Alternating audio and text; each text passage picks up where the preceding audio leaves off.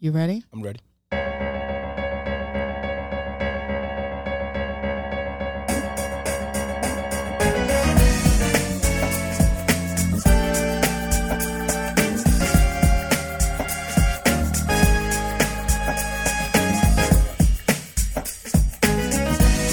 Your spiritual podcast station, bringing you the uncut, unblocked, and unscripted. This is the only place in the podcast universe giving you a balanced approach and a look at the other side. Everything from A to Z. We are live right now in the 1831 studio. My name is Natia Moore. And I'm Anthony Fliggins. And this is Pastor Anthony Said. Welcome, everybody, to this episode of Pastor Anthony Said. Make sure you like, share, and comment. And check out our YouTube page for some postings, and subscribe. That's right. And please hit the subscribe button. Yes, don't just like it and comment. Subscribe. Be a part of this. That's just in general. Yeah, like always hit the subscribe button, guys. Yeah, be a part of this thing. Yeah, why not? You know, why not? How you doing? Move. I can't complain. What about yourself? I'm doing good. You know, work day in and out. It's a little late. We're late. A little late in the evening. Yep. But you know, we here. We are here. So, how was your day? My day was pretty good. I try to, usually I try to rest on Mondays, but sometimes that just doesn't work, and so I don't try to force the rest. You know what I'm saying? So when it's time for to get something done, I go for it and get it done, and that's it. Mm-hmm. I enjoy what I do. Mm-hmm. I enjoy the labor of love. I enjoy my work. Mm-hmm. You know, I'm at a place in my life now where I enjoy producing. Okay. You know what I'm saying? I really enjoy making things happen, not just being busy. I can actually see the fruit of my labor. You know what I'm saying? Yeah. I can see the fruit of my labor. I can see what I'm doing. I can see where it's going. Mm-hmm. Even when it looks like it's not going anywhere. Yeah. I can see where it's going. I can see what I'm learning from it. I can see the mistakes. Mm-hmm. I can, you know what I'm saying? Yeah. And I think I'm at a place now where I can manage it to the point that I can handle it and change it when it's necessary. And so that's the better part of it. I think that's the part of it. So having that liberty to, you know what I'm saying? Okay, so I've made an error over here, and in whatever I was doing, and I can correct it. Right. And it doesn't have a long-term effect on anything that I'm doing, because I'm able to see it and correct it right away. You know what I'm saying? Yeah. You know, sometimes you got to pay for it, but it is definitely what it is. You got to pay for it. But you know that you can correct it, so that's good. That's all good. What about you? What was the question? How was your day? It was good. It was a work day for me. I felt pretty rejuvenated when I went to work because I had a lot of rest Sunday evening. I shut it all the way down, came in, laid down, went to sleep. So I had slept for 100 hours. So I was pretty good this morning. I was like, okay, whew. This has been a while. Okay. I forgot what that felt like. Yeah. No, but definitely I understand what you're saying as far as when you're passionate about something and enjoying your work, and I think I'm transitioning into that. Right. I feel like I'm kind of in between, but definitely I understand. Yeah, it's beautiful. It's a good thing. It's a real good thing. Now you're going to have to pay for it. But pay for it? Yeah, you have to pay for it. I mean, yes. What do you mean pay? You're going to have to pay for it with you. What I mean by pay for it is whenever you work and have a work of passion. Mm-hmm. And your labor is a labor of love. Yeah. And you're doing what you believe that you are called to do, and you're doing what you what you've dreamt of doing, even in its infancy. Mm-hmm. You know what I'm saying? In its embryonic stage. Yeah. You're still gonna have to pay for it. It becomes sacrificial. Right. And the sacrifice to get there. Some people believe that once they sacrifice to get to a certain point, they've paid their dues and it's done. Right. You know what I'm saying? Yeah, I know. But you have to sacrifice to actually get it started. Mm-hmm. You have to work. Agreed. You get what I'm saying? For you have to work just to get started. And then when you get started, you feel like, okay, that I should be at a certain place at a certain time doing a certain thing. And it doesn't always work that way. But, you know, time flies when you're having fun. So when you're enjoying what you believe you are called to do, and what you desire to do, and the things that you want to do, I'm telling you, it's worth the wait and the cost. Amen. And you're willing to pay the price. Amen. That's the joy of it. Amen. So yeah, I'm paying for it. Definitely. But I enjoy it. That's good. Yeah. That's good. Yep. So do you think that it's possible do you think that is as far as I don't even want to say that because I already know the answer to that. I was about to say, do you think that it's possible for everyone to be able to kind of not necessarily operate on that level, but to be able to pursue those things. Like, anyway, I answered my own question because I know that everyone, in my opinion, is able to pursue their passion. Really? It's just, I think that everyone has the ability. You think so? Okay, let me finish. Mm. Yes. Everyone has the ability to do it. Do they actually stick with it, do it, have the push, the energy, all of those things that you need to actually make it happen? That's another story. But I do think that everyone has it in them to do it if they work it. Okay. Now you use the word ability, and then you put a hypothetical on ability. Okay. So all those things that you say they need to get those things done, mm-hmm. that is the ability. When I say the ability, I'm referring more to potential. I don't want to use potential because I'd be getting in trouble with the word potential. I don't understand why. Because I see it like you're saying everyone has the potential to do it. But I mean, I guess that's another word that you could use towards it. Okay. But like, I feel like it's in everyone to accomplish it. Like it is not a far off. Like it's not unobtainable for people. I believe that everyone is able to obtain what they desire to obtain. Right. It's just everyone is not willing to put in the work of what it costs to obtain it, or the work, or the time, or the sleep, lack of sleep, or lack of family time. Like I feel like that's a thing where everybody's like, oh, I gotta do that. Like, no, I'm not doing that. Like stuff. That's what I'm. That's what you mean by the ability. Yes, I think everyone has the. I think everyone has it in them to obtain a particular goal. Right.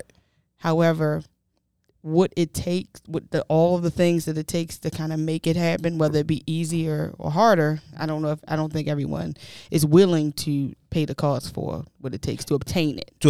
Yeah. Okay. If that makes sense. I think it makes sense. It's clearing up a little bit. Yeah, I'm trying to.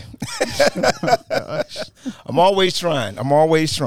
Every time you say something, I'm always trying. I believe that a big part of you is optimistic about life and what people can do, and I think that's a good thing. I'm not as optimistic as you are.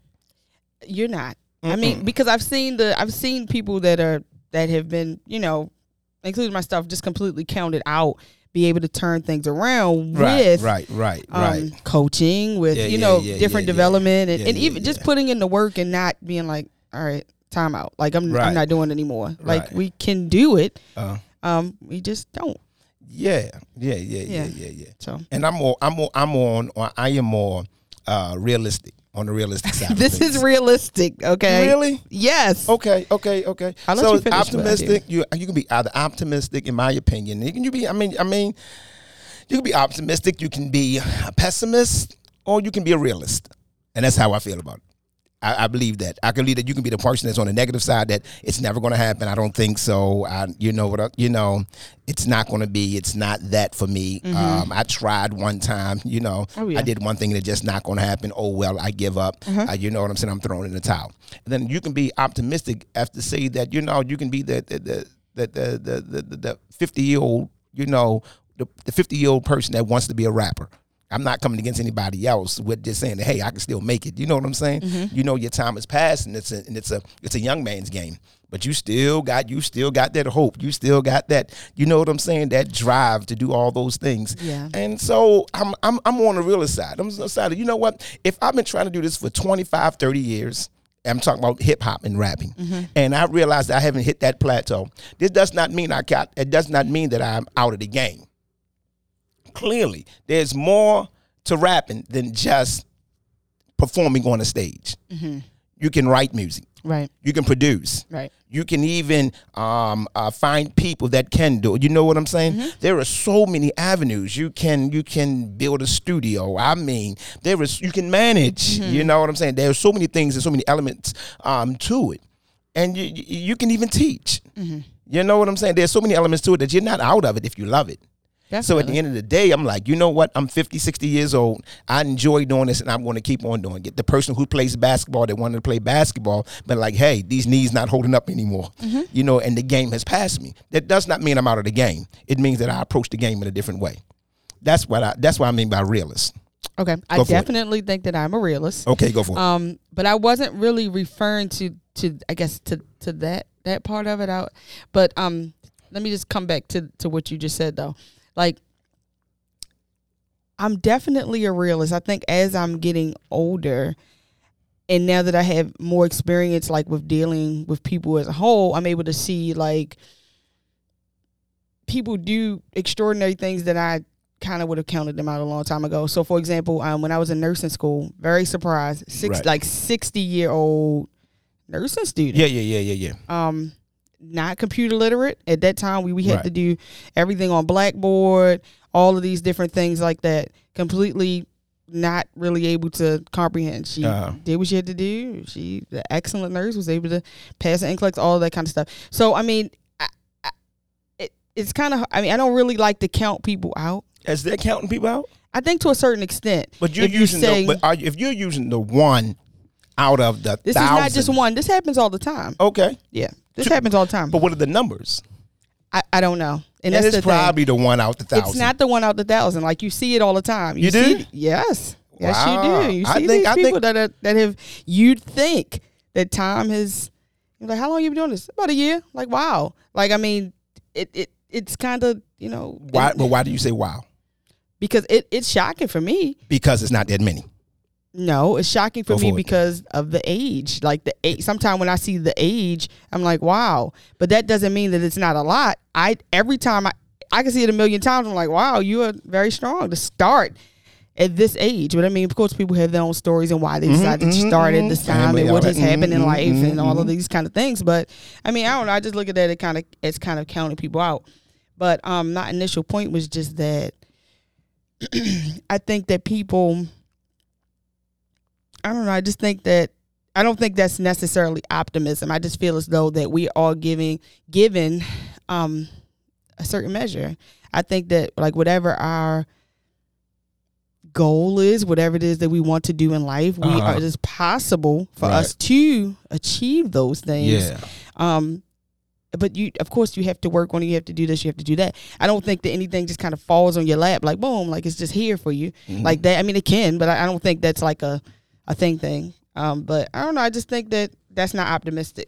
That's not optimistic. Not to me. Okay. I don't think that's necessarily being optimistic because I feel like you just have to work on it. Like if you, like you said, if you think it's just going to be like, okay, I want to be a school teacher and you don't want to go to school. You don't want to, you know what I mean? Like you don't want to put in the work for it. Like you have to work for it. Right. Like I think you have to work for it. And I think that might be the part that people kind of like, I'm not about to do that. And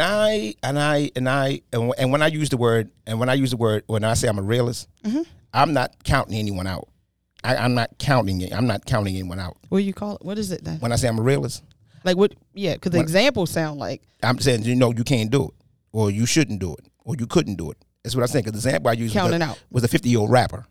Right. That was my example. That was your example. I didn't count him out. Guess what I said about him? There is more than one way to do what you're doing.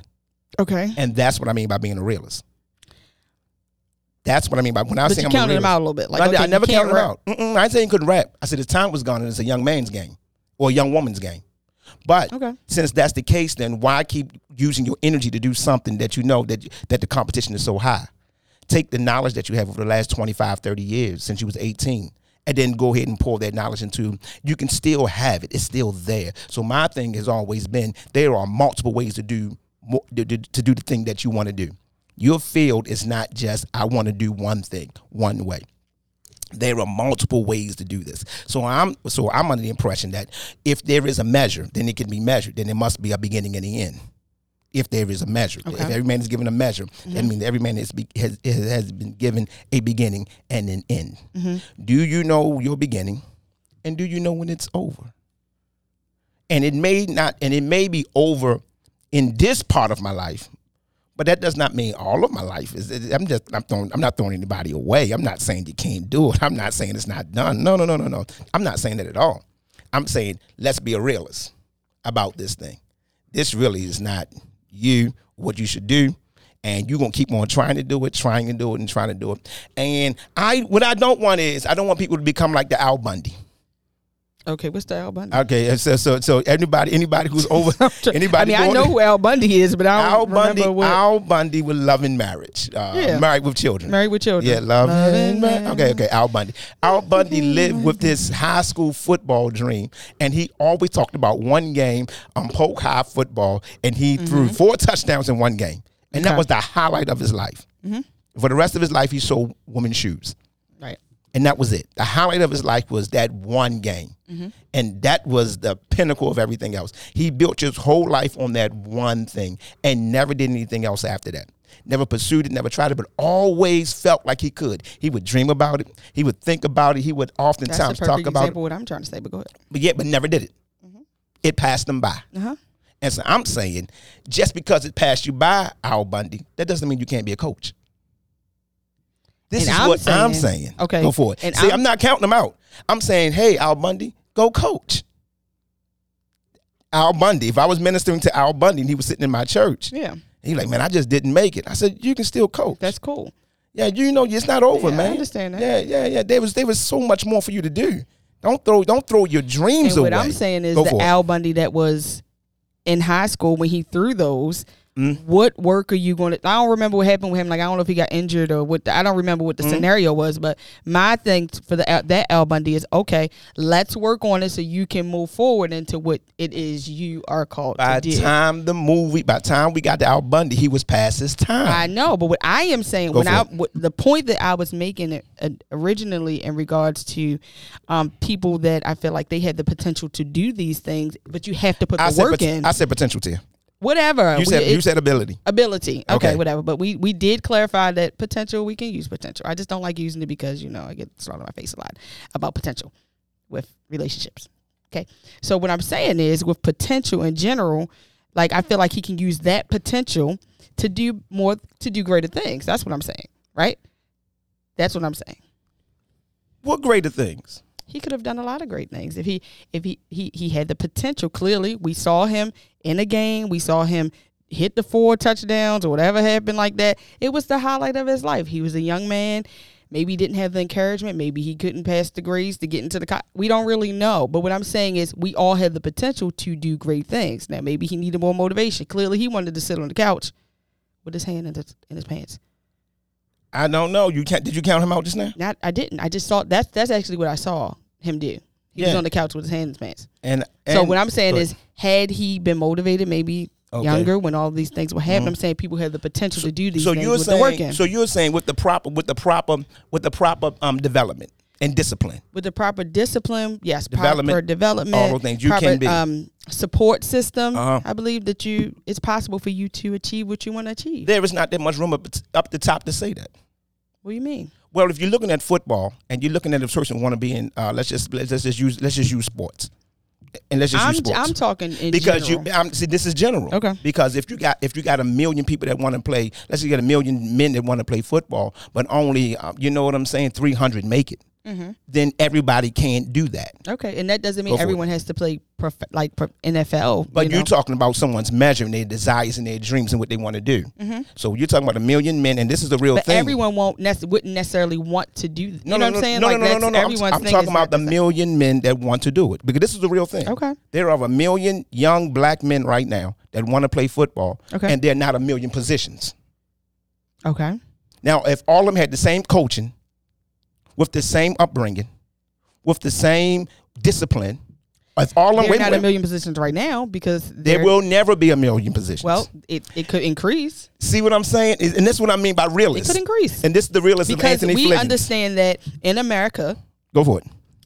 We're based off of what is like supply and demand. Like as the need increases, we just make more. If we need more, need more of this. We just build another Walmart. I'm just saying. You're not being a realist. Yes, I am. No, you're not. I understand that this country, especially because it loves football so much, even though it's fake and it's not real. Yeah, that's right. That if this happened and all of these 1 million football players, they were so great, and we just we need more teams to house these men. Okay. Or women, or whoever plays.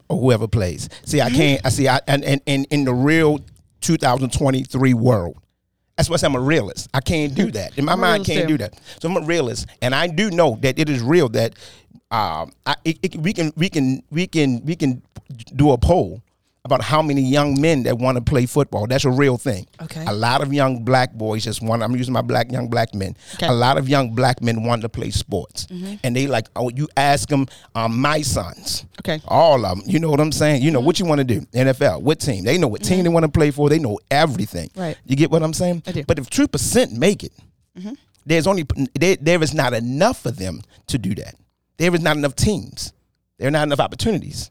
There are not enough coaches. There is not enough NFL teams. So you got the many that want to be a part of the few. So they work real hard. What I'm saying to get there, what I am saying is there are not a million positions. And since there are not a million positions, if all of them had the exact same upbringing, one of them, most of them, will not make it. So I say to that young man what somebody said to me, if you don't, what are you going to do? And that's fine. Go for it. I have nothing against that. I think that's fine if that happens to be the alternative. However, if someone asked me if they had a desire to do something, and I believe that if you put in the work, if you do that, there's nothing that we really can tell you that you cannot do. I didn't say they couldn't do it. Okay, that's what I'm saying. That's all I'm saying. You should have. It's a plan B. All of those things that you know would. Okay, yes, I'm not saying that that's not that. But that is the reality to the majority. Okay. And so how do we minister to them? How do we talk to them? What do you do to them? Because those are the people that you're going to meet in your daily life. You know what I'm saying? You're going to meet the people that wanted to make it, that wanted to be there, that had the dream, that got in the car accident, that hurt their leg. Right. I mean, this because is the majority. Because there's so many scenarios. Yeah, it's like, oh my God. And all of them come to you. Mm-hmm. And so how do you encourage them? What do you say to them? So they won't give up. So they won't throw in the towel. So they won't, you know what I'm saying? Because they still got that dream and they feel like it's over, you know? So that's why I am, or to the person who feels like it's not over when they're past their time. Right. I don't think, honestly, is a general answer for that. I think that I am saying something different than what you are saying. Oh, yeah, I'm saying I'm way different. I think we're in different stages of the placement of who, like the person, the young man, the young woman that we're talking about. Like, I'm just in the real part. I'm also in the real part. So the real part to you is? The real part to me is what I said. Yes, the real part to me is if you are willing to put in, if you're putting in the work, if you're doing the practice, if you're doing the development, I believe that you can do whatever it is that you set out to do. Is that real? To me, yes, it is. Okay. If you have the train, you do whatever it is that you need to do. You've been placed. It's been placed. You've done the train. You've done the work. Yes, I do. Okay. Now, do I think that everyone's going to do that? No. I think that everyone's going to put in the work. And that was my point from the beginning, that people kind of get stuck on the work part. What if the person that put in the hard work and don't do it? It don't make it. I would have to see the whole situation. Like, I need to understand why, like, what exactly actually happened. Because really? Yeah. Okay. But the person that, if that was to happen, obviously there would have to be alternative,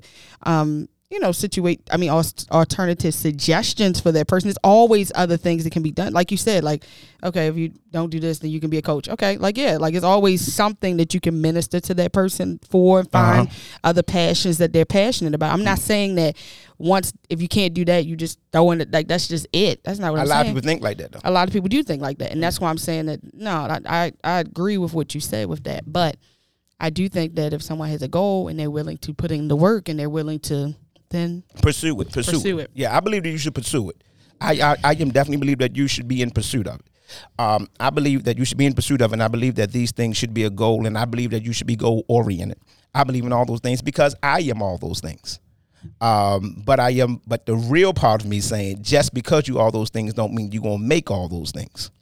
And so since you're not gonna make all those things, but if those things doesn't happen, then where are you at this point? Where are you?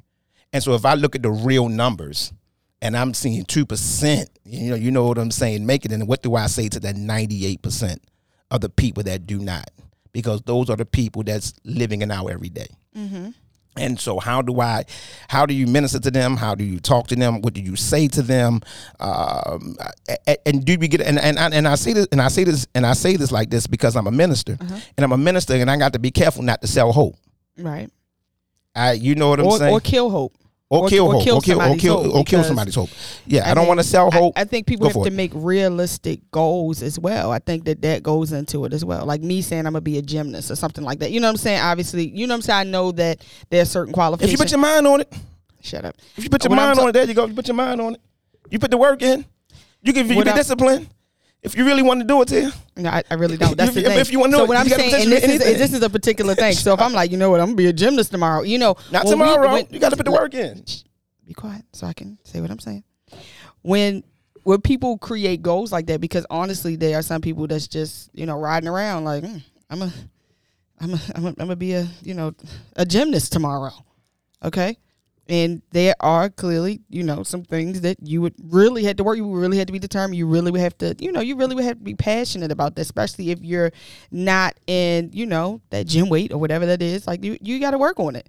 So I'm just saying that a lot of times people are just not willing to put the work into what it is that they say that they want to do. Right. That's all I'm saying. Yeah. I agree with that part, the work part. I do believe you put the work in. Okay. I am in compliance with putting the work in for what you're doing. Yes. Yeah. But I don't think that's like people don't look. Well, I guess, do people really look forward to doing work? I mean, as an adult, I think you kind of have to look forward to that. Mm-hmm.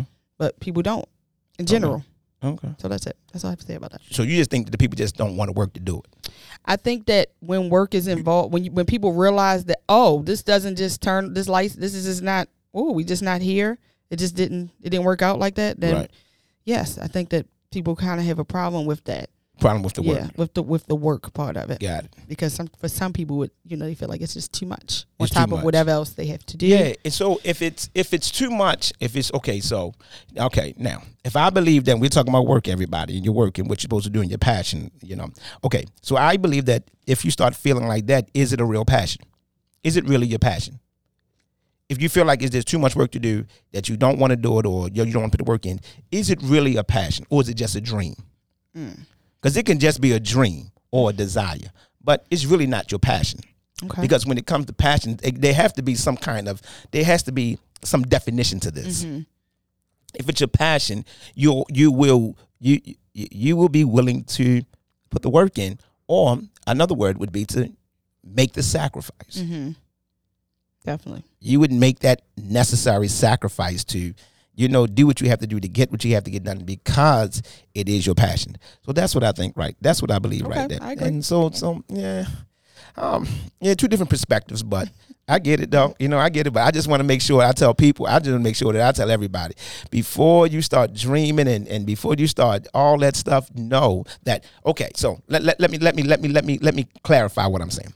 When I talk to people who bring me something and say they want to do something, they want me to pray for them, they want me to, you know what I'm saying, help them or whatever I do, I always give them the advice that they would need when they get in it and it gets tough. Mm-hmm. I let them know, before you get in this, let me tell you what it's going to look like once you get into it and spend some time in it. The start is going to be real glorious, somewhat laborious, but the start is going to be real glorious.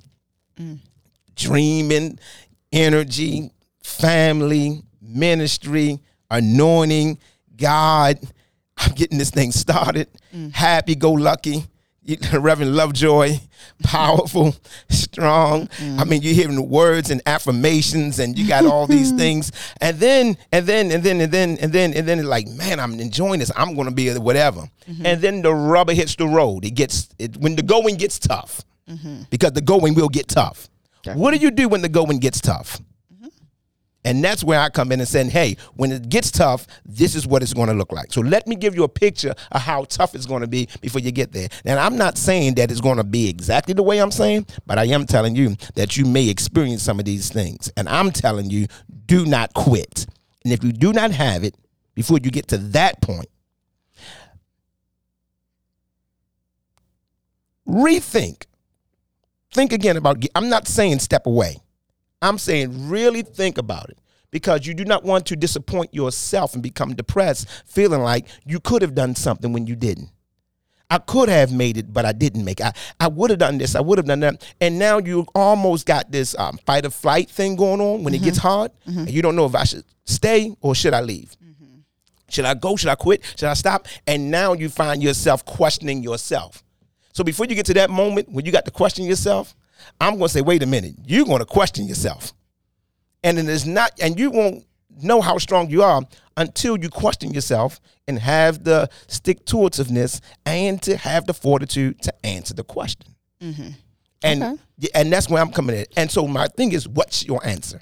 Okay. Go for it. I was going to say mine, I think, is a little more premature. So yours sounds like you tell them in the beginning. Oh, yeah. That this is going to be like this. Yeah. Boom, boom, boom. And then at some point, you know, which is good. I got this advice before. Okay. At some point. For me, I think you're going to get slapped. Life is going to slap you. Make you want to slap your life. So you slap your life. I don't know. For me, I think mine is like the people that I talk to or like the ex need advice and things like that. Right. Is more like I'm more of a preventive care. I talk about preventive care a lot. Right? Okay. So I normally, even though I'm not coming against like whatever it is the person is doing, right. In the beginning, I normally assess the situation, right? Because I'm a nurse. So I assess to see, okay, I start asking certain questions like, okay, so do you like children? Okay, you said you want to be like a teacher, right? So what's your thing with kids? Like to make people kind of start evaluating, okay, what do I like kids? I don't even think I really like kids. Like, you know, things like that. Like just things to start making these things come to remembrance to first ensure before you even take that step into trying, right. Like, is this really what you want to do? Not saying you shouldn't do that, right. But have you thought about that? Because I don't know. I just think that people get extremely excited about anything that kind of comes to mind, especially in the last couple of years. Like it's just, for some people, it's been a lot of idle time. Yeah. I mean, some people have got a lot done and some people just haven't had much to do. Right. And so these things kind of come to your mind. It's like, that is a really good idea, but it might not be a good idea for you. Right. And so if certain people ask me about certain things, I typically like to start with that. Like just kind of bringing back to remembrance. Okay. Is this a good fit? Before you kind of go all the way in and decide to do this, that, and third, and it's kind of not maybe for you. Right. Good. So I think we're saying the same thing from two different approaches. Mm-hmm. Definitely. I think the same thing from two different approaches. And this is one of the things I agree with when it comes down to ministry, my preaching, my teaching, mm-hmm. and everything else. I just don't. I'm not. And anyone you can log in or people that are logging in, God bless you. All the ministers that are watching, God bless you. And I see some of you. God bless you. God bless you. Adamar, good to see you. Let me give a shout out to all my peoples and God bless you. Bishop Kirkland, God bless you, sir. Right. Yes, sir. Welcome. My cousin, he was watching. I don't know if he may still watching. Bless you, cuz. Dr. Harris, Hassan, I love you, man. Kate, what's up, Kate? Kate, yep. You're great. Alicia, Deshaun. What's up, Dang? Hey, and Love Marie. Hey, Love Marie, baby. So, but I'm glad I'm praying all of you are doing well. I pray all of you are doing well. Here is what this is what I do. I'm subscribed to. I am a pastor, and I do not subscribe to the Brady Bunch mentality. Okay. I do not, I'm going to say it again. I am a pastor, and I'm a pastor of what they would call a small church. Now, they say in America, the average church in America has 50 members. Uh-huh. That's what they say. You can go to school, they say the average church in America has about 50 members, and then they said one man can only pastor about 50 people. One man, and when I say one man, I mean one man or one woman, can only pastor about 50 people effectively. After that, he would need an associate and assistants to help him pastor. We can agree or disagree with that, depending on where you are in your life and in your state of manhood, consciousness, and leadership. You know what I'm saying? Even within your subconscious. Because a lot of times in leadership, a lot of us do things because we have a knack or niche to do them. It is not because we've been taught. We just know what to do. Mm-hmm. We don't even know how we know. Mm-hmm. There are a lot of pastors right now who have never been to school for counseling, but they can counsel. Right. There are a lot of pastors right now who don't have the degrees, and they don't have a lot of those things. But man, you put them, in the right environment, and you wouldn't know. You wouldn't even question their credentials. Definitely. Their work speaks for them. There will be no need. Their works speak for them. So you get what I'm saying. So I am a pastor, and I see these things, and I make sure that I'm not for or against the other. You know, I'm not for or against the other. Do what God called you to do, and everybody's journey is a little bit different. Uh-huh.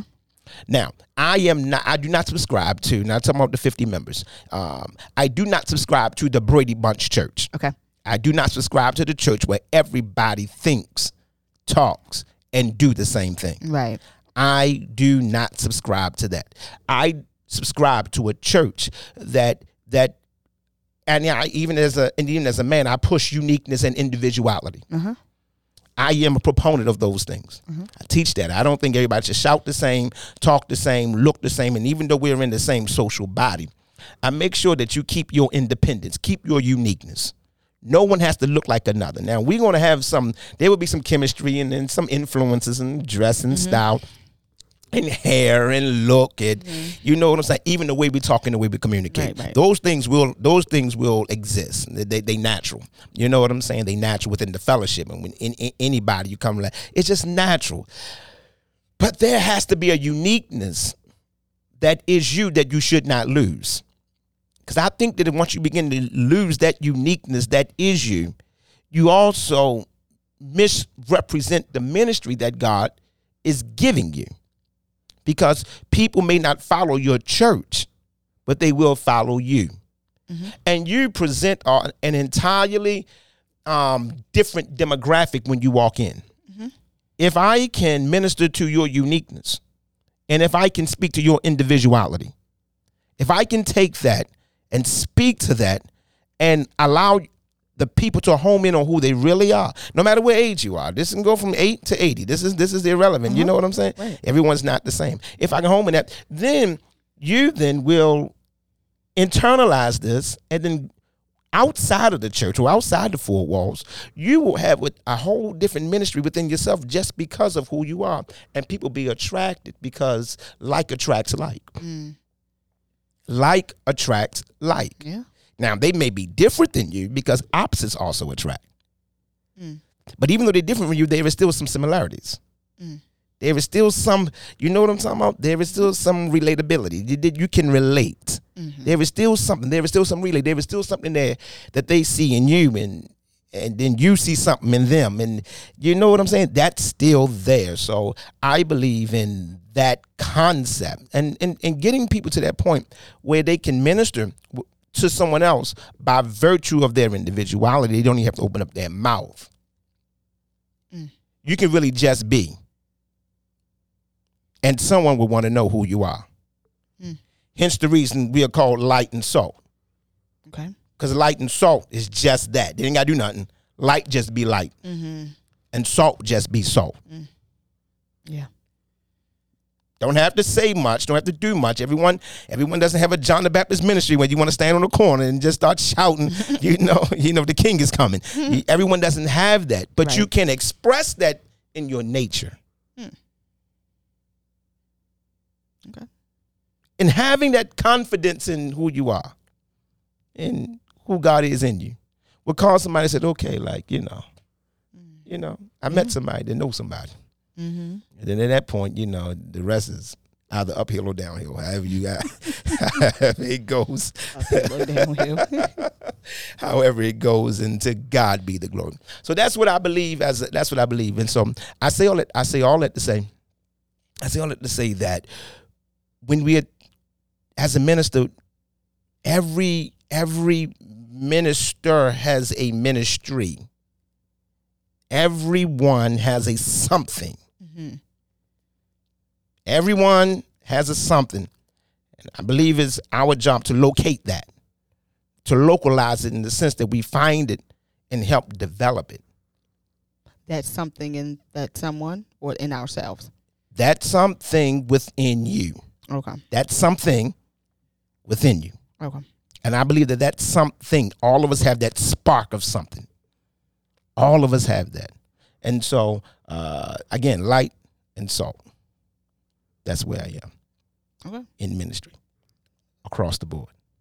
Okay. That's good. So now I don't got to make anyone like anybody. Mm-hmm. Like, why is she like that? The question is, why do you care? Why he's like this? The question is, why does that bother you? You mean like you would need to self-reflect? Why does that bother you? You have to. Okay. Even in our dogmatic Christianity, uh-huh, why are we bothered by what someone else believes? Mm-hmm. We got to ask the question. I want my Christians to ask: why does people of the Baha'i faith, Islam, why does that bother us? Mm. Why is it that when someone questions your faith, you're bothered? Mm-hmm.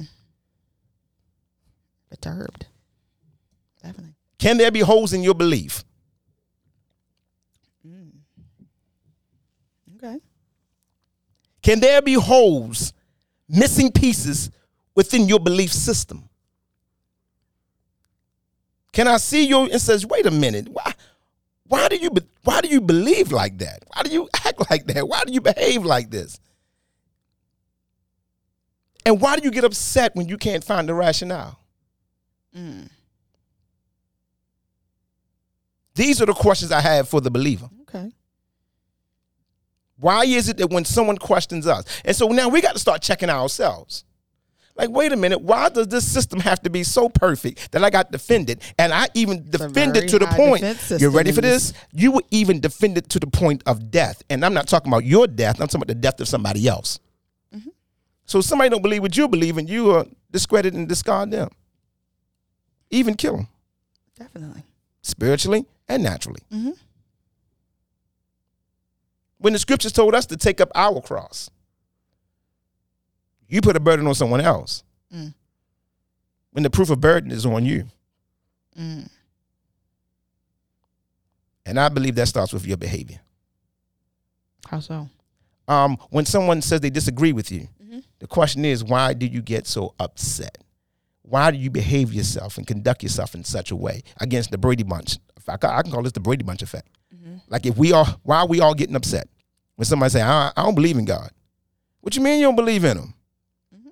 I don't think Jesus is real. What you mean Jesus ain't real? Mm-hmm. I ain't buying into all that. What you mean? It's definitely a lot of anger. And people just get mad when someone say they don't believe in it. My question to all of my believers is, why do we get upset? Why does this upset us? Why does it make us feel a certain kind of way? Mm-hmm. I mean, a lot of these are taught behaviors, right? So my question is, so where do people go from here?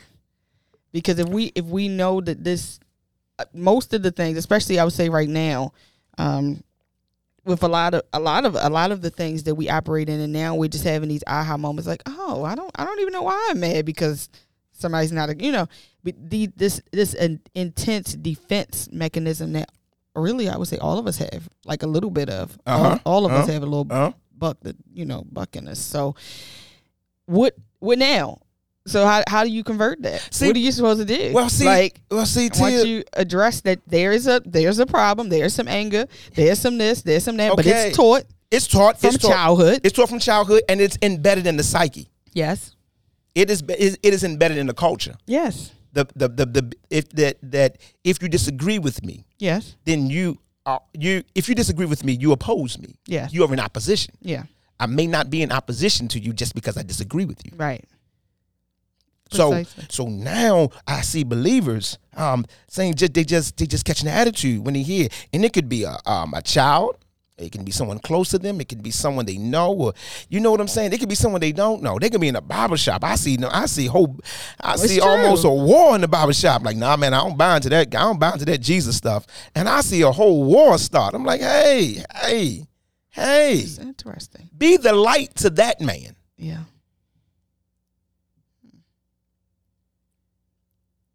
My question is, why are we so upset? Mm-hmm.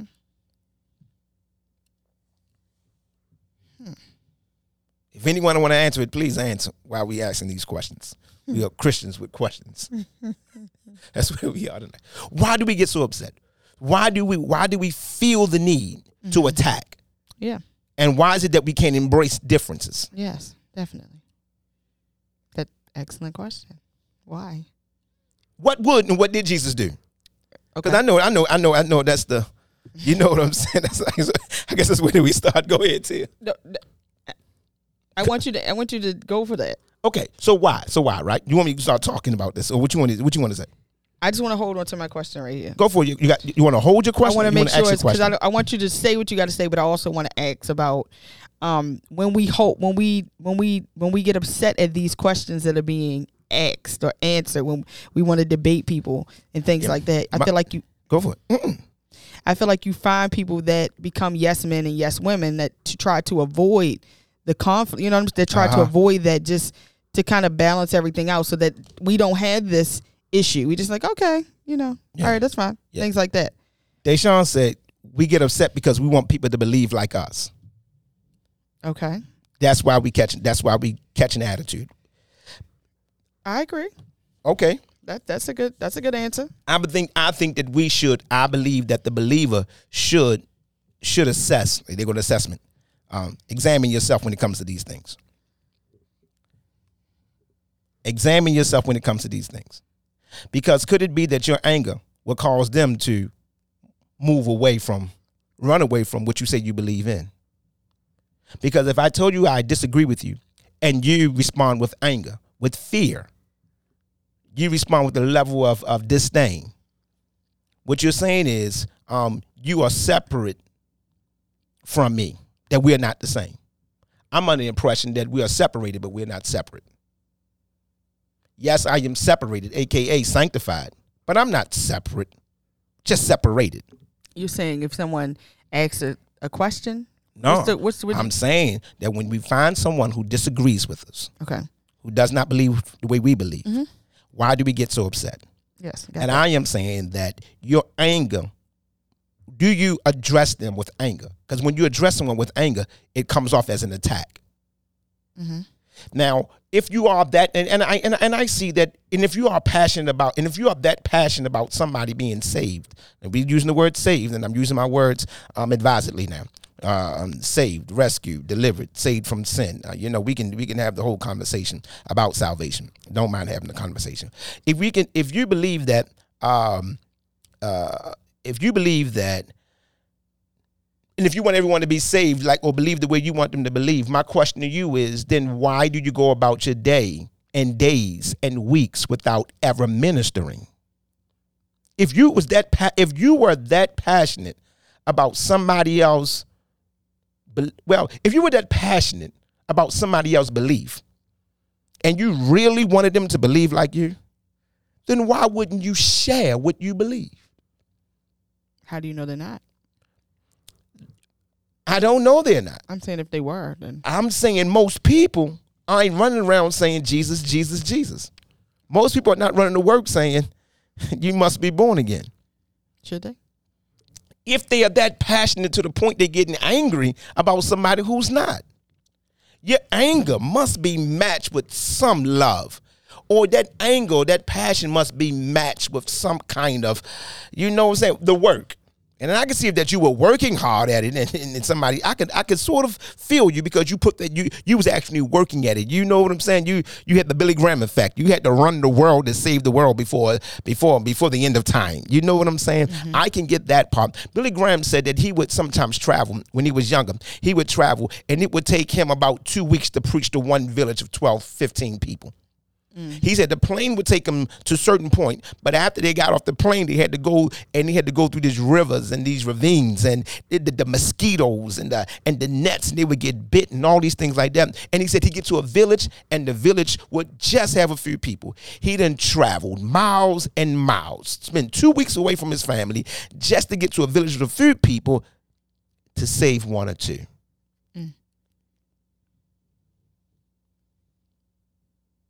Some people right now don't even minister to the people in their own house. True.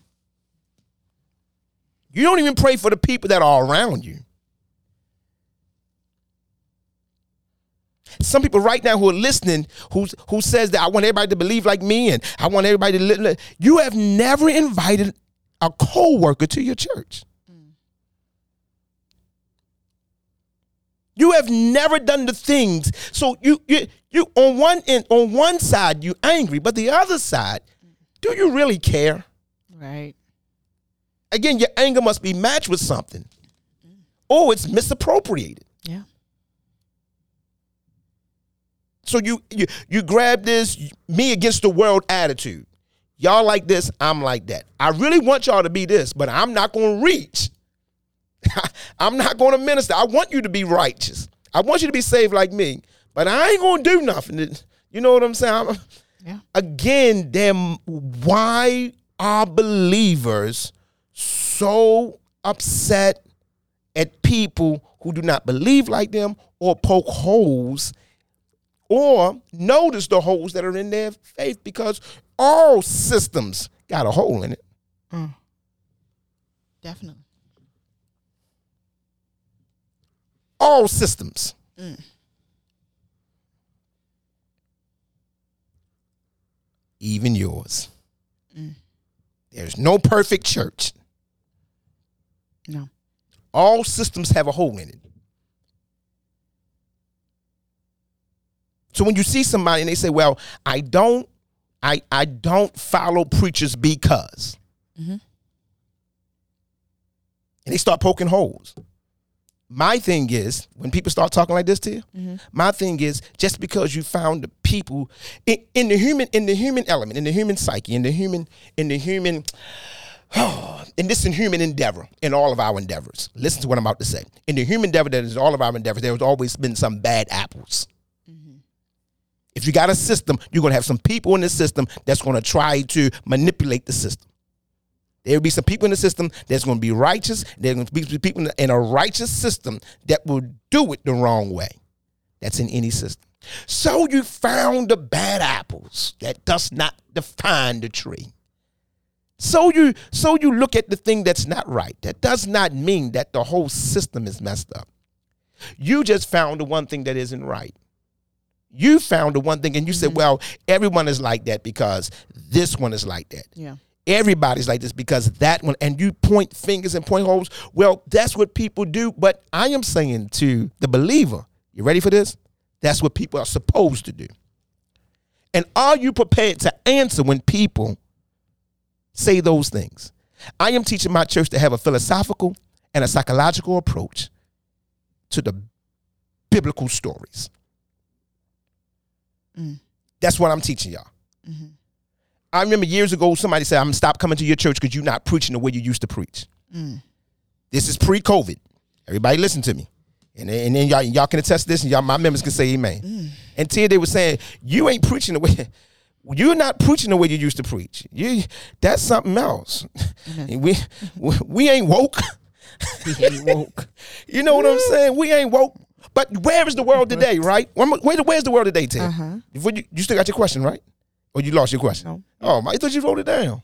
Okay, but you go okay? Why? No, let's go ahead. When you want to interject, just say, I'm interjecting. Cut me off. I already asked my question. Okay. And you talked over it. I talked over it. So it's okay. Okay, thank you. But I don't even remember it. Where is the world today? Where is the world today? Where's the world today? Everybody listen to what I'm about saying. This is where the world. This is what they said, right? No, this is where I am telling you and my listeners where the world is today. This is where the world is today, and especially my ministers. Listen to this. The world is today is like that person that's been putting up a Christmas tree for 20 years and then asking the question, why am I keep doing this? That's where the world is today. That's where your world is. That's the world y'all living in. That's good. And I'm living in until you are living in, and every Christian and every believer that's living in right now. Yeah. Imagine putting up a Christmas tree for 25 years and never ask the question why. You just every 20. What day we put it up to? What day you put your Christmas? What day I put mine? What day you do it? Mm-hmm. November. Yeah, post Easter or pre Easter? Oh no, post Thanksgiving. Post Thanksgiving. Post Thanksgiving or pre Thanksgiving? Which one? Pre Thanksgiving. Okay, so we putting out pre Thanksgiving holidays cheer up. The turkey with the tree. Yeah. You know what I'm saying? It smelled like a turkey, but we putting up a green tree. And then we just look at one day while we decorating our tree, we look it up and says, why am I doing this? What is this for? And that's where the world is today. Mm-hmm. Yeah. That's the world we're living in today. Exactly. We don't want to admit it. We don't want to say nothing. We keep jumping over it. We try to shout through it. And this is Pastor Anthony Said. You don't want to admit this, but the world we living in today. Mm-hmm. Why is like putting up a Christmas tree for 25 years? And then ask yourself the question, why am I doing this? Like all of a sudden, just looking taking like, the balls out the box. Why am I doing this? Just ask why this. And you still, and you know what I'm saying?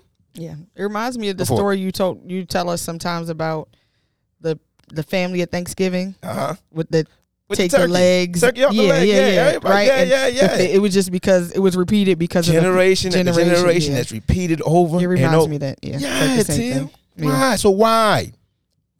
Why? Can we answer it? Can we answer why? Why? That's where we are. That's where the world is. That's where the world is. Mm-hmm. So I am teaching my people, okay, what I'm going to be preaching now will not be sounding like, won't he do it and ain't he all right and say yeah. Mm-hmm. God's going to do it. He's going to bring you out and can I get a witness? Throw your hands up and tell your neighbor. I won't be doing too much of that. And I enjoy the pageantries and the paraphernalia of ministry. Mm-hmm. I do. I love doing all of that. I'm not the best hooper. I'm telling you now, but I'm working on my hoop tail. I'm trying to get it together.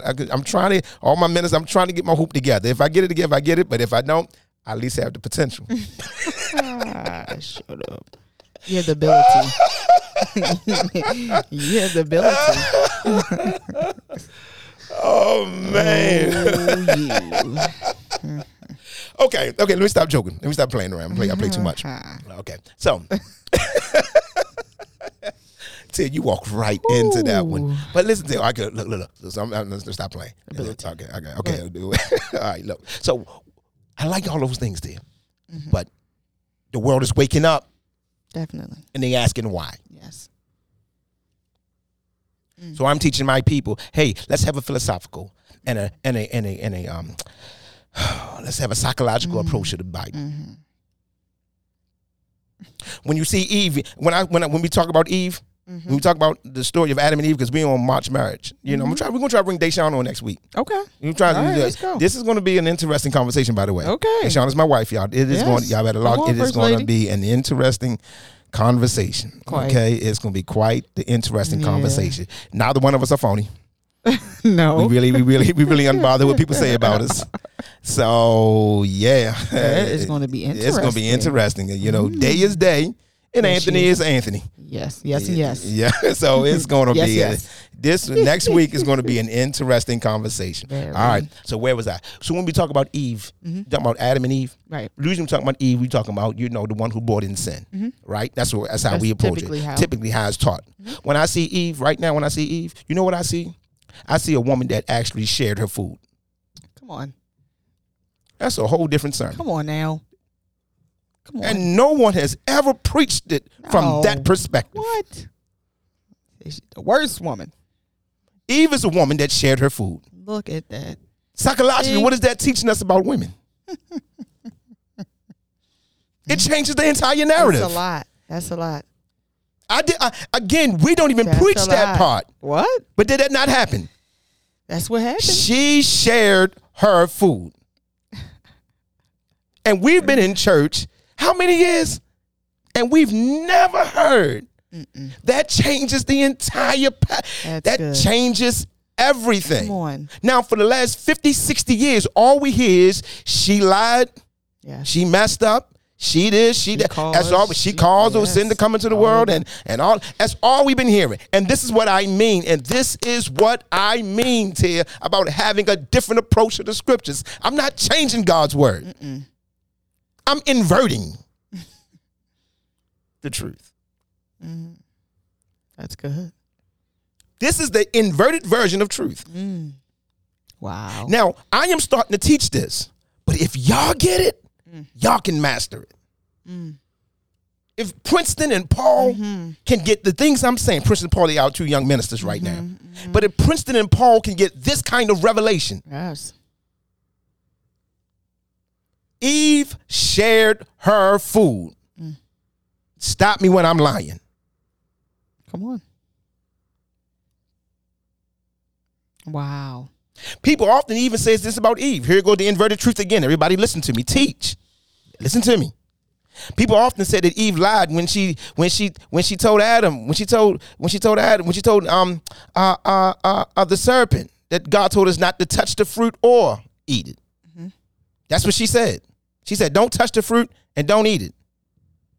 People preach, and you only preach what you hear other people say it. Mm. That's it. But did Eve lie?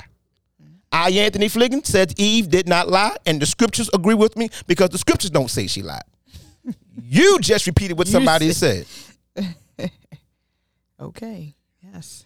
So why did Eve say don't touch it or eat it? And I'm going to tell you why. Okay. Because how can you eat a fruit without putting it in your hands first? So Eve said if you don't touch it, you can't eat it.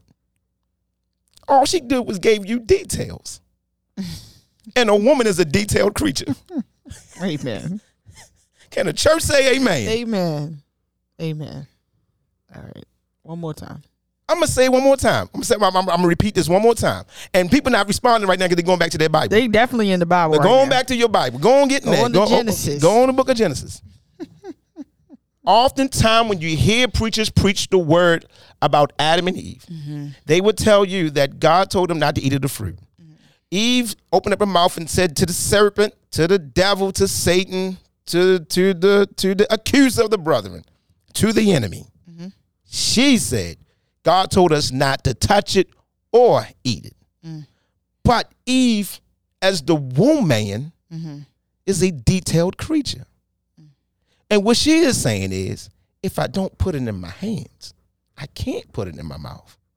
Mm. If I don't touch it, then I can't eat it. Because you can't eat a fruit without touching it. Tell me where I lied. Y'all come in and just tell me where I lied. Come, just tell me where I lied. And you tell me if your woman is not a detailed woman. Mm-hmm. And I'll tell you that you didn't hear her talk about her day. Ask a man about his day. How'd your day go? Good. It was all right, babe. Ask a woman how her day went. Well. Yeah, yeah. And I don't even go to the days. You know what I go to? What? Guess what I go into? What? Do this, y'all just, and everybody go do this experiment. If you got a son or a daughter, or you're a minister, you got a husband and a wife in your church, just go do this. Go ask the man. Just go and ask the man. Go ask the man. This is what I want you to do. Go ask the man to go get you, to go to the local hardware store. Listen to this to you. Okay. Go to the hardware store and make me some, and get some keys made for me. I need a key for my office. I need a key for... You know, and we need the key for the pantry. Mm-hmm. Just get you for the church. Yeah. Any minister go do this. Okay. Tell a man go do it. He gonna get you 2 keys. He gonna get you a key made. He gonna get 2 keys. He gonna get a key made for your office, and he get the key made for the pantry. Okay. Tell a woman to go get those keys. She gonna get the keys made, but she gonna put those color coded things on top of it. Goodbye. Am I telling the truth? A woman not just going to buy you a key. She's going to give you the key, and then she's going to color. Can a woman say amen? She's going to label it. Thank you. The details. So you don't get lost in the future about which key. Now she's going to come back to you and say, Reverend, the green key is for your office, and so the red key. The man can't get mad. You are talking to me, Tia. When the woman had... Tia, finish the sermon, please. No, when the woman had something extra to say, when she had some explanation for something. Finish, Tia. Don't y'all men get mad because it's her nature. Preach, Tia. That's all I got. Amen. No, that's not all you it's got. It's her nature. It's in her nature. Why are you mad? So what's the scriptures telling us the nature of a woman? Of a woman. Wow. Mm. Amen. And what a beautiful nature that was. Woof. Or that is. That's good. You never hear the positive in that. I mean, you never. Never. But everything has a positive and a negative. Mm-hmm. That's psychological the psychological and the philosophical approach to scriptures. Wow. And Tia, you don't have to be in school 12, 13, 14 years. Amen. To get this kind of understanding. Amen. You want to get this understanding? Just go listen to your aunts and uncles talk. Auntie. Okay. Gotcha. You ain't gotta Go to school if you can afford the fee. Go to school. But you don't have to do that to be philosophical. Mm-hmm. Mm-hmm. You don't have to do this to be psychological. Your brain work. Then work the brain. Mm. Work it, Tia. Work when you see scriptures. See both sides of it. So this is the approach I'm taking with my people. Now y'all imagine the whole Bible being taught from this kind of perspective. Mm. Man, I won't be finished for another 25, 30 years. Definitely. Wow. I spend most of my years getting people to unlearn it. Yeah, definitely, for real. That's the process. I spend most of the years getting people to unlearn. Mm-hmm. But what am I doing? Mm. I'm preparing a people for another generation. Amen. Again, the tree. Why? Mm-hmm. Tia, how many times did you ask me why? Mm. Countless. Why I just can't be this? Tia, it don't work that way. Why we just can't sing that? Tia, we can't do it. Ain't gonna work that way. Why we can't just open like Tia? It just doesn't. What you were saying is, why are you putting a cap on things that has none? And why you keep doing things that you have been doing because of tradition? Mm. And you have to ask yourself a question as a woman: am I here to break tradition? Amen. And then if that's the case, what's the other side, Tia? What is the other side? Let's hear the other side. Nope. I just asked you. No, I was going to say you got to ask yourself why. Go ahead. What's the other side, Tia? To breaking tradition? What's the question? What's the other side? To breaking tradition? Yes. You know, the thing is, I'm still determined at myself. What's the other side, Tia? I'm not letting you escape. I've escaped. You got rest last night. No, you got some sleep. You're not getting out of this one. What's the other side, Tia? I don't know. So for me, I'm actually dealing with that currently. Preach to people. Okay. So it's a very, to me, that's a very hard process, because you have to be willing to be, the person that's not always, you know, the hugger, the liker, the person that's most liked, because, you just have a different road to walk. So some things, you know, some things are called for the atmosphere, whatever, to be disrupted or not necessary, even though disruption can kind of seem, you know, in the church world, would you say people would call it what? Demonic, messy, wrong. Would you say that? So you're just not going to say nothing? I'm not saying nothing. We're having a conversation here. This is your world. You might as well just help somebody walk it. So anyway, the reality that I am finding is to be okay with some of those interruptions and programs not necessarily going as they've necessarily gone for years and years and years, but being okay with a different flow of things, being okay with finding your own rhythm to things, and finding a rhythm that does not match the beat that you've been necessarily jam into for the last 20, 30 years. So that's what I have to say. I've been on the spot. Yeah, you did. You gotta preach. You gotta preach. No. You gotta be okay with being wrong. You gotta be okay with being wrong, yes. But that wasn't what I was saying. You gotta be okay with standing by yourself. Okay. Yes. Yes, you do. You gotta be okay with the majority telling you wrong. Yes. Which means that whenever, here's the other side to this, mm-hmm. that means whenever you know this about yourself, mm-hmm. you must also work on having a heightened positive personality. Mm. You need a heightened positive personality trait in order to walk this out. Yeah. Agreed. Your personality, so now it's not just working on, you're not just working on your truth. Mm-hmm. You're not just working on what you say. Mm-hmm. And you're not just working on getting people to change. Right. You are now saying, I have to heighten my personality, my positive personality trait. I better find it. I better lock in, because I know that if it's different, people won't challenge me, and they're going to be upset. Definitely. And they can't upset me. What I mean is, they're not supposed to upset me, because I'm standing in what I believe I'm supposed to be doing in this hour. Right, right. So now I'm not just working on them changing. Mm-hmm. I'm working on myself. Yes. Yes. Hence the scripture, let every man examine himself. Amen. Amen. At the table, when Jesus said, "When are y'all going to betray me?" They said, "Lord, is it I?" King James, "Is it I?" Which one is it? Is it I? You know what I'm saying? Is it I? That's how we do it. We look at ourselves when we say this. The other side. You don't look at people like they wrong, they this, they that. No, I am saying something that breaks up the equilibrium. They are not wrong. They are doing what they are accustomed to doing, and they are following a path they are accustomed to following. Okay. I am presenting something different. And hear what a man told me. A man told me that all truth is repulsive without love. Amen. And that's the part I'm going to be working on. We like to rah, rah, rah, and just work on them. No. When you're different, you got to work on you. Yeah. And you got to make you so beautiful that it makes the old obsolete. And that's the definition of new. Okay, yeah. That's the only definition of new. The definition of new is, the new is so good. I don't want a box TV anymore. Right. I don't want those antennas. I don't want those antennas. You get what I'm saying? I'm tired of carrying that thing. Yes. You know what I'm saying? That big, remember, that big box television? Yes. See, I come from the time. Oh, Tia. I was born in 79, Tia. And we ain't had no money in the 80s. We struggled. Yeah, 1979.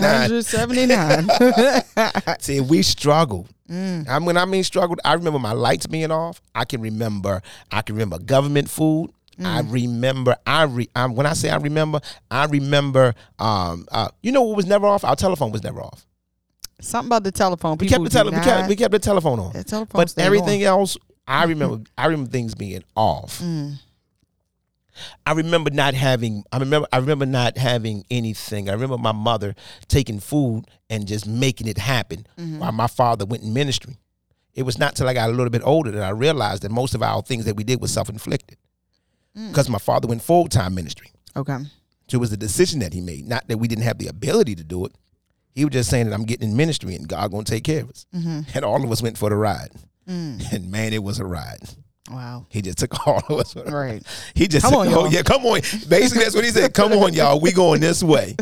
God led me like this, and we're going this way. I've seen a lot of miracles. I've seen signs and wonders. I've seen God answer. You know what I'm saying? I've watched the hand of God in the middle of all of this. And so when you, I just watch God move. So I come from, so I know what it is. Box televisions, let me tell you how old I am, Ted. You ready for this? I remember I know how to wash clothes with a washboard. Wow. I'm only 43 years old. That's something. And my mother taught me how to wash clothes with a washboard. Wow. In like a bucket? Like a tub? Like in what? The tub. Wow. Yeah, that's definitely. Yes. That's 1900s. My mother taught me. Wow. How to wash clothes with a washboard. Okay. I know how to cut grass with a push mower. Oh, yeah. And not a lawnmower. I said a push mower. Yeah. Yeah, they kind of.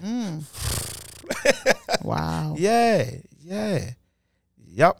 Sheesh. They taught me those things. So I have all those things under my belt. Okay. I can play a washboard. Yeah. You know, like they do a whole service. I can host a whole service with a washboard. Jesus on the main line. Tell him what you want. So I got some really, you know what I'm saying? Down home roots in me. Got that on the inside of me. Okay. You know, and I still remember those things. Yeah. That's something. Question. Go for it. Yeah, so going back to certain I guess situations with people that can disrupt certain situations, equilibrium, and having to have a certain amount, but having love, because without love it would be repulsive. The truth is repulsive without love. So, how can you talk about like the what that approach looks like? I mean, of course. We all understand what love is. Yeah. But I guess to a certain extent, like, so for I've been in certain situations where as though I have approached a situation with love, like genuinely had love. However, it could have been taken in a different kind of light, like taken maybe harsh or disrespectful or something like that. So my question is, how? What do you do? Is that like a? Is the person sensitive? Is it a new approach that needs to be made for certain situations? Are you talking about love of heart, or are you talking about the love that can translate into personality? Because you can have good intentions about a thing. Just love in general. Well, love in general is not enough. Okay. So I don't know how to explain. It's like love to no hatred, that's not enough. No ill will, open heart, willingness. That's not enough. So what do you need? What kind of love you need? The love you need, the love that can transcend you, and the love that transcends all those things, and love that not only transcends. I don't want to use the word transcend because love does transcend, but I'm not using that word. I'm going to use another word. Love that can be translated into a lovable behavior. Explain. Okay, so love that makes you look at a person and says, I can't approach this person this way, because they're not going to be able to handle what I got to say. I love them so much. Not just I love what I'm going to tell them, but I love them to the point that I can see that this conversation won't work with them. I may have to approach them in a different way. I may not be able to tell them A, B, and C. I may not be direct with them. Okay. For some people, I'm going to have to take that long road. I'm going to have to go around, and even though you're a direct person, or I'm a direct person, somebody can be direct with love. Pay your bills. Love. You know what I'm saying? Stay home. Love. You know what I'm saying? Get to work. Be on time. With love, be on time. Love. You know what I love? Like, whoa, that's not going to work with them. So a love that helps you to see a person where they are and then meet them where they are. And that's love. Because it translates and it doesn't change them. The kind of love that changes you so you can relate to them, even if they never change. And that's love. That I am willing to morph into something a little bit different just so we can see eye to eye. The love that shapes and reshapes, not the other person, you. Okay. Because what's more important? The relationship. So I can tell you the truth, but if I know that you can't handle the truth this way, then love says I gotta talk in a different tone. Different. I gotta be a little more caring. A little more. So but what? Go for it. So, but what about the perspective of the other? I mean, so when people are receiving certain things, so I don't know. Go for it. Like I'm trying to, like you're saying, you have to be a little more caring, a little more, And for some people, a little more concrete. Right. Okay. Just meeting the person where they are. Right, meeting the person where they are. Mm-hmm. So if you've met the person where they are, mm-hmm. it still no. doesn't go too good. That doesn't matter. It doesn't matter if it goes good or not. Mm-mm. Okay. It doesn't matter. So it just what matters? Just that like that. We were able to commune. Okay. I have because you know what I'm saying? We were able to fellowship. Jesus washed all the disciples' feet, but it didn't change Judas' heart. Okay. So yes, he washed the feet of his betrayer, but it did not change Judas' heart. Okay. You won't be able to change everybody. That's not the point. Right. That's not even the point. Mm-hmm. We make that the point. And we're talking about church and ministers. We make that the point because we want everybody to change. That's not the point. That can't be the point. That can't be it. Part of that is ego, by the way. You get notches on your belt. Mm-hmm. How many people got saved today? Wow, 18 people got saved. You mean you saw 18 people say something? Right. You saw 18 people say, I give my life to Christ. Mm-hmm. But salvation is not just by confession. Salvation is also about profession. And a lot of us like to confess that Jesus is Lord. Oh, that's it. I confessed it.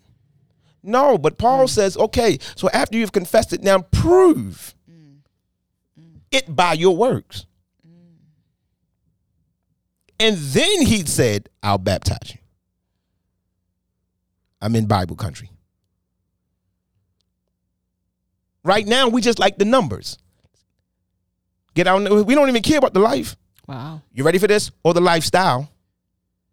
Or the life pattern. Or their life structure. We just want the numbers up. And you feel like the more numbers you get, you treat salvation like you get like likes. Wow. Just because somebody like you don't mean they listen to you. They just like the way you look and put like. Wow. True. I know some of my likes right now are just because I'm a cute black man. They ain't gonna listen to nothing I'm saying. Mm. And somebody gonna like you because, oh, wow, that's a beautiful black woman. Like. True. They never heard a word you said. Mm. We treat people like likes on Facebook. Wow. We treat souls like that. Mm. And we getting excited. Wow, we got likes. We got souls. We got people. 18 people. Yeah, come on, got views. And most of them watch the views for 3 seconds. Go see. ain't that, no. They tell you to break down. They be telling you to break down. That'd be so funny. And you think like, man, I got 450 views. Like, nah. Our ministry growing. And then it says the majority of them watch for 3 seconds. Right. You got about four, five. Oh, man. Oh, my goodness. Get your views up. I ain't thinking. Oh, man, please. Wow. Please. That's true. Please. So y'all think that I'm caught up in that stuff? I was born in 1979. 1979. Washing clothes. And I would have washed wood in the tub. No views. Square brush. You know what I want to look for? Effectiveness. Yeah, that's good. Mm-hmm. How many people stayed on and listened? Mm. Yes. How many people caught? And some people like Anthony Fliggins. I'm not going to listen to a whole monologue. Okay. But man, you give me a good 5 minutes, I will never forget it. Mm. Wow. I'm just too busy. I am far too busy. Mm-hmm. And I attract who I am. Mm-hmm. So I know that most of my constituents and most of my viewers, most of my listeners got busy lives. They are catching me on the wind. Yeah. I'm like, write the vision and make it plain. For sure. I got to make my gospel plain so people can run with it. Mm. Or they can run while they're getting it. Or they can get it on the run. Either way you want to use it, that is my gospel. You're going to get it on the run, or you're going to be able to run with it, or you can get it to the point that it's going to help you run. Mm. The word I preach keeps you in the race. Mm. Amen. So that's my point. So we treat people like, okay, we got these things going on, but how effective are you? And I'm at the place now where I'm not just trying to get 450 people. I don't want 450 views and all I'm watching for 3 seconds. Mm. But my prayer is that God, whoever watch me, I'm praying that at least let them get a minute and a half of something good that they need while they're moving. Mm-hmm. Amen. Watch me on the break. Mm. Watch me on the stall. Mm. Watch me in the break room. That's going. See, when you know your ministry, right, you don't waste your words. Exactly, that's true. You get what I'm saying, Tia? Yeah. So now I do know that if I know this about myself, here you go with the uniqueness again. All my ministers, listen to me. If you know this about yourself, that I can't spend 20 minutes hooping. I can't. Now I don't got nothing against it. Yeah. But all of my words got to be, you know what I'm saying? We get a good 6, 7, 8 minutes of some preachers, and I'm going to stop that, and I'm getting right back into the word. Because I know my audience. Back to what you were saying. I remember clearly. That's good. What are you going to do with people that don't change after you tell them what you do? I wasn't asking them to change, though. That's the thing. But the thing is, if you are coming against tradition, you are asking them to change. Go okay. Yeah, that point, yes. You are asking them. But the original. Go ahead. Is if you're just having a conversation and it is taken in a different light. But let's talk about that one first. Yeah, so if you are changing. You are a change agent. Amen. You must understand that the first person must change is you. Okay, yeah. Mm-hmm. And you are constantly changing. Mm. And evolving. Mm. And everybody want to evolve, but no one wants to dissolve. Mm. So there must be dissolution before there is any evolution. Mm. Amen.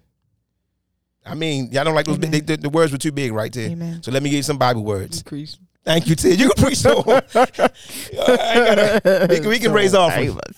Good. That's good. You must. Yeah. That's all he was saying.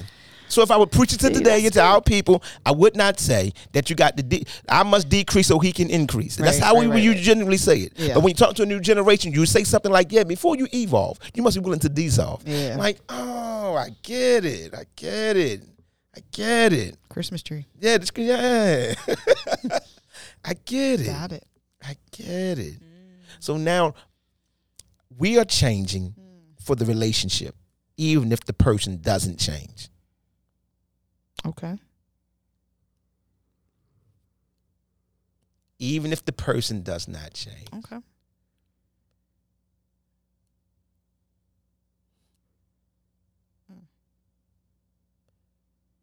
Okay.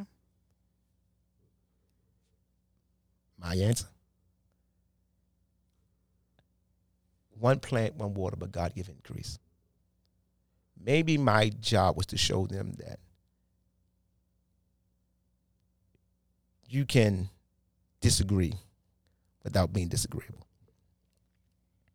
And we can have different points of view. And I can say something to you that challenges your tradition, challenges your belief system, and challenges the way you appropriate your faith. Without you ever changing, but at least you can say, let me think about that. Maybe our job, tears to plant a seed. And are we okay with that? Wow. Our job is not to change everybody. Mm-hmm.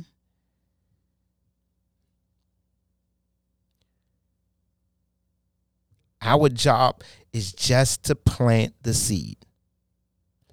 And if my job is to plant the seed, then I'm not thrown off when people disagree with me. And I disagree. You know what I'm saying? When I'm not, you know. So now I am developing the character. So now that everyone who is listening to this always have to work on themselves. You constantly have to, you know what I'm saying? Convert and invert and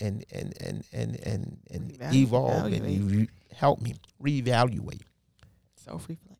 All those things you have to do. For what? The eye-to-eye conversation. Mm.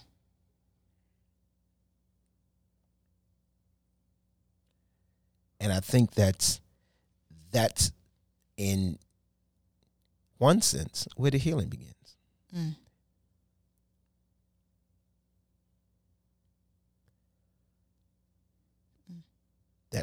Sometimes the healing is, let's remove the evil eye. Mm. Okay. Because when you do that, you make everybody a suspect. Mm. Because you become so suspicious. What are they teaching? What is he saying? What is this about? Instead of saying, well, let me just pray about it. Mm. I hear you. I'm not so much on, let me just pray about that. Oh, I see what perspective you are coming from, but let me show you another side. I like that, Fliggins. I like that. But let me open up your eyes to something else that may add or take away from the quality of your life. Mm.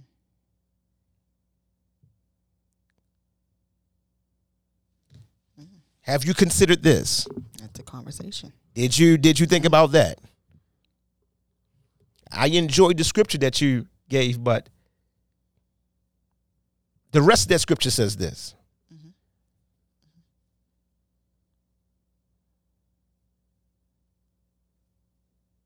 I enjoy your monologue, but maybe you need a different perspective.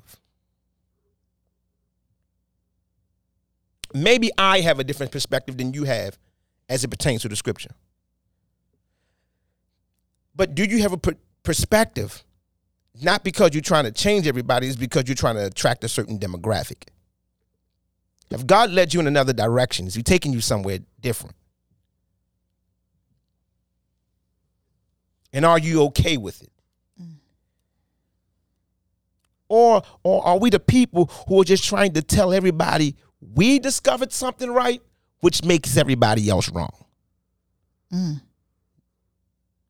The one thing that I know about people that they don't know about God. Mm.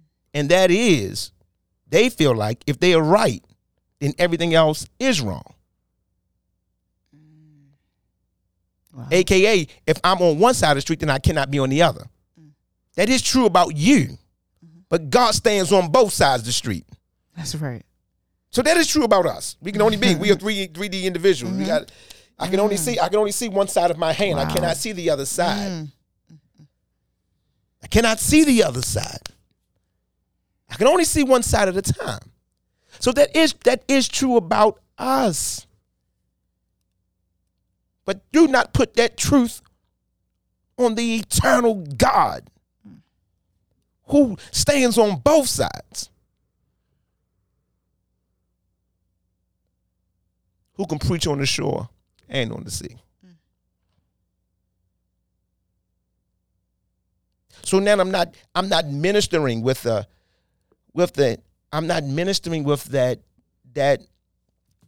taste of I've discovered something, mm-hmm. and y'all have, and this is what I'm. No. Let us reason together. Mm. Let us reason together. And I am by far, I'll challenge you. You say something to me, I'm like, nah, no. You're like, wait a minute, man. You tell me all the time, like, whoa, you don't know. I said, yeah, I know. But you came to me. So the burden of proof to tell the truth is on you. It ain't on me. I was good when you met me. But that don't mean I couldn't be better. Amen. Yes, you think like, and you see what I'm saying? But with all my, we know we get in those heated conversations. Yes. You know what I'm saying? Let's go. It's like, you know what I'm saying? Like, this is just round one. Yeah. And trust me, I know we got 11 more rounds to go, and I'm in it for the long haul. Let's go. You got something to say, I got something to say, and the burden of proof is on you. However, every time you're talking, I'm listening. Just challenging you, because if you're going to open up your mouth, no, you're not talking to somebody who just going to just bow down and say, oh, okay, they said it. Here's the other side. When I say it, something, I don't expect people to do this. I don't, because you get what I'm saying? Mm-hmm. I expect people to say, wait a minute, what are you saying?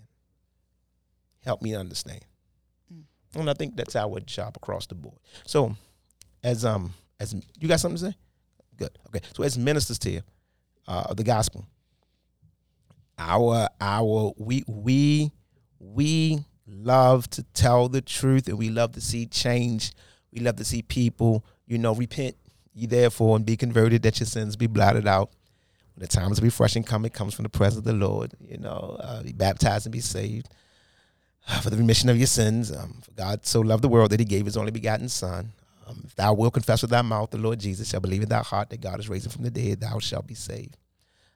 Yes, we have that as a goal. We have that as an intent. Salvation, it's what we must do. We are called for that. What I'm telling my friends, what I'm telling my ministers, what I'm telling everyone who is ministering, to understand that we are at a place where people are asking the question, why? Yes. What has it done for you? And are we prepared for that? Mm. Mm. Fliggins, why Jesus? Yeah, no, why Jesus? Because he saved me from my sins. Because he healed my body. Because he brought me out when I was a wretch undone. Yeah, that's what he did for you. But why Jesus? Mm. And I've heard that 1,000 times. He did this, he did that, he did it, or you believe that he did that. Mm-hmm. Why Jesus? With all the knowledge that I have, and I'm a history buff, I love history and the historicity of Christianity and church, and oh my God, I studied it I just adore it, Yes. I do believe that if you're a believer and you know a lot about that Bible, you should also know about the faith from which you subscribe to. Mm, you subscribe to this faith, you should at least know about it, know something about it. And you're going to offer it to people. Yeah, true. You're offering this to people. Yeah. Mm-hmm. in that sense, when you ask me, why Jesus? I'm asking you, why are you asking me? I am offering Christ to you. I am offering Jesus to you. Do you have something against him? You ask me why? You're looking for an answer.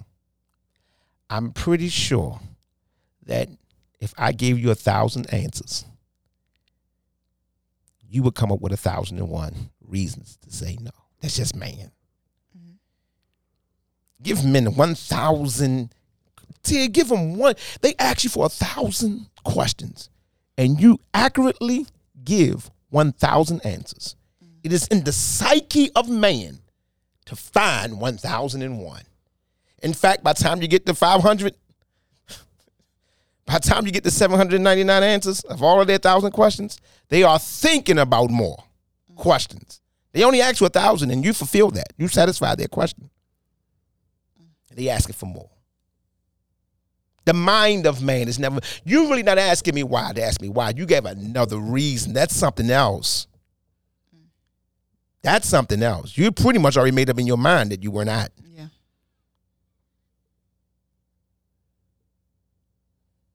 So I'm not going to waste my time going through all these things to satisfy something that doesn't even exist in your conscience. No, you're saying something else. Now, why are you asking me?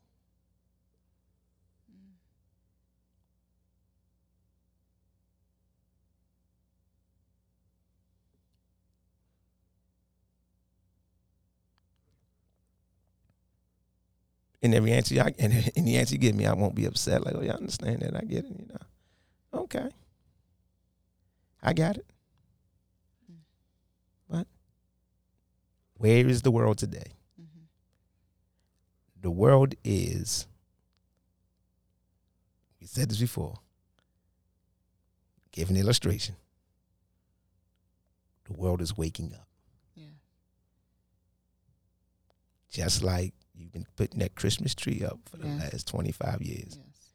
And one day you said, why am I doing this? Mm.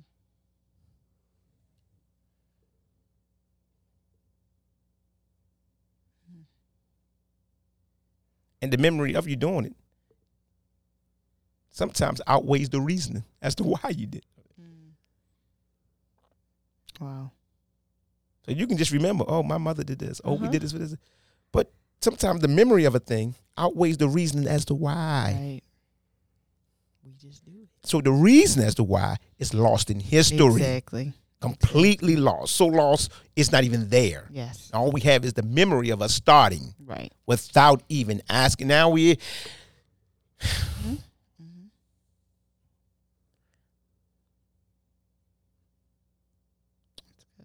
And so, yeah. All right, Tia, I'm finished. Okay. I did a lot of ranting. Good. You want to know why I did all this? Because we missed last week. That's why.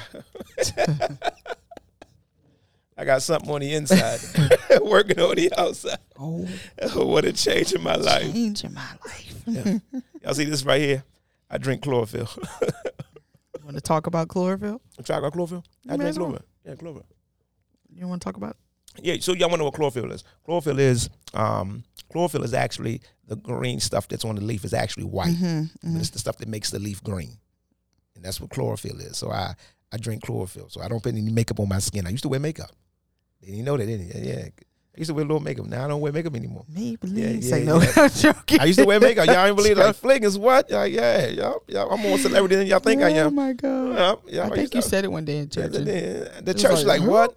Mm-hmm. Yeah, I said, y'all got makeup on, y'all. So I was to pat my forehead like this. Yeah. That's it. You know, I used to wear makeup, y'all ain't know, but now I started drinking chlorophyll. I've been drinking it now for about a year. Yeah. Now if y'all drink chlorophyll, don't drink it straight. You drink it straight, nature gonna call you. And y'all so y'all dilute it in a little bit of water. But I drink chlorophyll. And you drink it, it's just good for the body, you know. It purifies the body. It's an internal deodorizer. And so, yeah, they said you drink enough chlorophyll, you won't be wearing as much deodorant. So, yes, we should not be wearing deodorant. So, yeah. Yeah, so that's what I do. Yeah, well, I do a whole lot of little health. Oh, it's stuff, a lot, guys. It's a whole system. It's a book. You know, look out for that new book coming out. It's a whole system. It's a lot. Pastors, I teach pastors. Every pastor, listen to me. Get rid of the peppermints. Come on. Get rid of the peppermint. If you got peppermint candy and you know on the desk and everything else, yeah, and you know what I'm saying. All of your pastors, get rid of peppermint. Yeah. Peppermint actually freezes the brain. Mm-hmm. So get rid of peppermints. You know, try to transition to ginger. Yeah. Get rid of the peppermint. Definitely. You know what I'm saying? Definitely. Yeah, you know, try to convert, if you do the best you can, to convert the sugar with honey. Definitely. Yeah. Try to make those changes. The older that you get, the changes that you have to make to keep the vessel healthy. You know what I'm saying? Yes. Because the cargo that is the anointing within us is precious. Amen. And it's something that when you have precious cargo, mm-hmm. but you can't move the ship. Yeah. And then you get what I'm saying? Then you gotta dock it. Yeah. You know what I'm talking about? Yeah. And you're docking it. It's actually called it's where you get the word quarantine from. Oh. Yeah, that means you dock the ship for 40 days. So when they tell you how to quarantine for 40 days, mm-hmm. that's where it came from. Mm. Okay. I learn something new every day. That's where it come from. Okay. You know, quarantine for 2 weeks. Quarantine for 40 days. Mm. It's because that when a ship came to shore, mm-hmm. when it brought disease, people had mm-hmm. diseases mm-hmm. and everything else mm-hmm. from other places, you would have to dock the ship for 40 days. Wow. And then the men could get off the ship and go into town. Mm-hmm. Mm-hmm. So now y'all know the reason as to why. Here go inverting truth again. Jesus went through for 40 days. So, that's good. Yeah, he had to be quarantined. Mm. How about that? Go to the wilderness. Mm. Led in the wilderness, he was quarantined. Again, there we go again, inverting truth. Mm. Brings a totally different dynamic. Totally. Jesus was quarantined for 40 days and 40 nights in the wilderness. Mm. To God be glory. Wow. And a ship. Do your homework. When the ship come to shore, whether it's bringing in goods, people, or slaves, they had to be quarantined for 40 days. Mm. Nothing can come off the dock for 40 days. And then, you know, you can sort of undock and blah, blah, blah, blah, blah, blah, blah, blah, blah. To God be glory. Yeah. So, yeah. I am done. I'm done. I think I'm done. Keep that in mind. I'm done. So, that's good. Yeah. We may start giving out some health tips here and there, just here and there, just something that you can add to your repertoire here and there. Too. Sure, yeah, why not? Let's bless the folk, right? Amen. Yeah. So I've been drinking chlorophyll for like 6 weeks and stopped for like 2, and then drink for another 6 weeks and stop for 2. You know what I'm saying? Stuff like that. Yeah, that's what I'm definitely trying to get on my chlorophyll situation. Yeah, I've been doing it. It's working wonders. I'm trying to get back on my ginkgo biloba. Oh man, yeah. I need the liquid form. Oh yeah. My stomach. It comes in a liquid form? Yeah, it comes in a liquid form. Nice. I just looked it up. It comes in liquid form. So nice. You can take drop. They have the drops, the droppers. Okay. So I'm going to try that. You tried it? Yeah. Instead of the pill, the capsules. Yeah, the capsules. Okay. Stomach gets a little sensitive. All right, y'all. All right. We done. We got this one out the way. Thank y'all for listening. Thanks, Tia, for letting me talk. Yeah. Overtime, and let you get like one question in. But you get more into it. We got more. I touched all over your question. Okay. Let me stop and apologize. And then but just making faces and stuff. But I was listening. It's like you give me. Go for it. You give me the hurry up face. No, like you give me this face. No, this is the face you give me. What's that? Wait. Let me put it. On there. What's the face? All right. It starts off like this. Like you start going down and you like. Okay. I'm not saying hurry up. That's all right. Never mind. I'm not saying hurry up. It's okay. You know what though? It's okay. I gave you the floor to let you preach. You did a sermonette. You gotta went on and preach to it. I'm letting you be new. Your whole life. You gotta put the whole experience out there. Letting you be new. Yeah, I'm still working on it. You know? Oh my God. I'm asking the question why. Okay, why? Anyway, you know what? This has been great. I'm glad that you all tuned in to this episode of Pastor Anthony Said. Listen, we are your spiritual podcast. Hey, leave by the fire, me y'all. Fire. spiritual podcast station, and we just want you to uncut, unblocked, and unscripted. Volunteer job. This is the only place in the podcast universe giving you a balanced approach and a look at the other side. Everything from A to Z. I just got harassed on live. Pastor Anthony said this episode will be available to you this Tuesday in a couple of hours. We love you, and thank you for loving us.